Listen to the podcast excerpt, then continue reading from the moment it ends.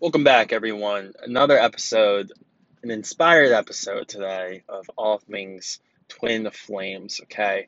Uh, the reason I say it is inspired is because when I was going on my afternoon walk, I got some clear headspace staring at the trees. Man, these messages came flowing down on you, boy. Okay. So, number one thing is we talk a lot about unconditional love, and we're going straight into it today. Um, we're going to keep it short and not so sweet because you know me, I'm not the type to sugarcoat. I go right into it because I don't tell you what you want to hear. I tell you what you need to hear so that you can be your best self, live your best life, and manifest the true love of your dreams. Okay, so unconditional love, let's talk about it within the twin flame community, there's this programming, there's this mindset, this belief that runs around that says true love equals your twin flame. And that's fine, right? I'm not going to argue that because the twin flame love is divine, is special, it is an ordained gift from God. Okay. There's no denying that. But this unconditional love that you have for your twin, for someone who may have blocked you, for someone who may have ignored you, for someone who you felt so aligned with, that unconditional love that you have for your twin, you have to have for everyone else. And that's the true spiritual journey. Can you embody divine love? And when I say divine love, many people, right, even me, okay, we think, oh, yeah, I have divine love for this person.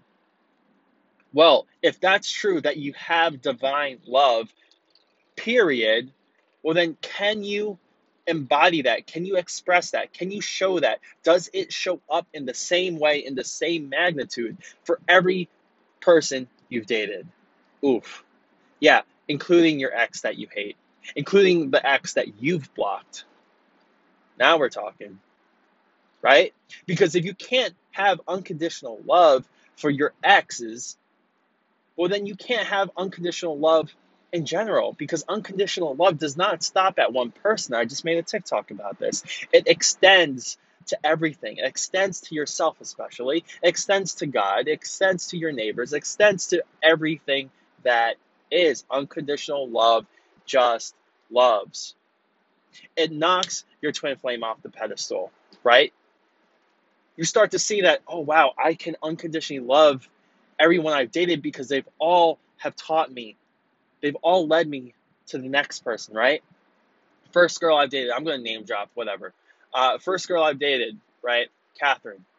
She taught me how to be friends, right? To to be best friends with my lover to be to, to open up and and how the best love possible is someone you're best friends with. So the next person I dated, Monica, Monica was my best friend, right? And with Monica, I learned that I can open myself up and be vulnerable, right? Because shit was going down in my house then, and and I struggled to be intimate and be open about uh, the about my troubles at home. So with my next partner, Samantha, I was able to open up more. I was not only best friends with Samantha first, but then I became super intimate with her, and I, I told her all my insecurities and fears, right? And then because of Samantha, it led me to Anne Marie. And with Anne Marie, I was not only best friends with, not only intimate and vulnerable with, but then we started doing this spiritual connection where I talked about and we built a dream together. She supported my dreams. So you see, every single one played a crucial part of this journey towards unconditional love. And ultimately, Anne Marie taught me that I should have unconditional love for everything and everyone. And so, what Catherine taught me led me to Monica. What Monica taught me led me to Samantha. What Samantha taught me, it led me to Anne-Marie. And what Anne-Marie taught me, it led me to unconditional love. So if I'm just focusing on the twin, that I've missed out on the whole journey. I've missed out on the whole path. There's no reason to put someone else on a pedestal when everyone else has assisted you in some way of equal value. Hmm. My exes are going to listen to this be like, yo, this is bull crazy. But guys, listen to me. If you cannot express divine, unconditional love for everything, then you don't understand what love is. It's not just all things twin flame love, it's all things love. It's all things love. That's the point of the twin flame journey. And it's a necessary step, by the way. I'm not shaming the step of being overly obsessed and equating divine love with twin flame. I'm not shaming that because that is the intermediate intermediary step towards realizing divine love is everything, right? It's a necessary step, just like Monica was a necessary step, and Catherine and Samantha were necessary steps, and Anne Marie was a necessary step. All these are necessary steps, right? It's all things love, all things love. Every part of your journey, love. Every part of this earth, love. Can you love every single thing the same way? Can you treat everyone like a twin flame?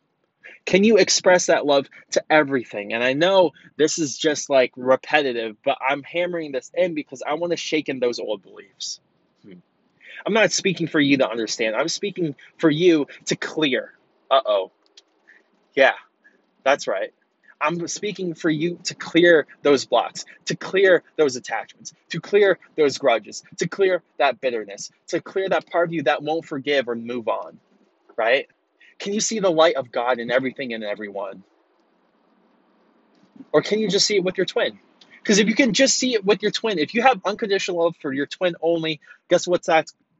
Guess what we call that? We call that conditional love. That's conditional, unconditional love. And guess what? That's an oxymoron and it's conditional. And just becoming so clear to me that love is unconditional, not just for your twin, but for everything. I want to get this point is because in the twin flame community, we just see all this equating with, or, or we just relate divine love with the twin. That's not true. Divine love is everything, baby. It's all there is. It's all around you. It's swimming within you. It's drowning in you. You're drowning in it.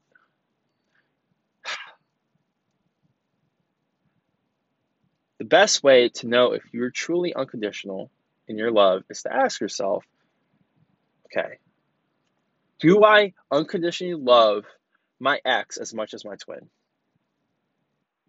If the answer is no, you got ways to go.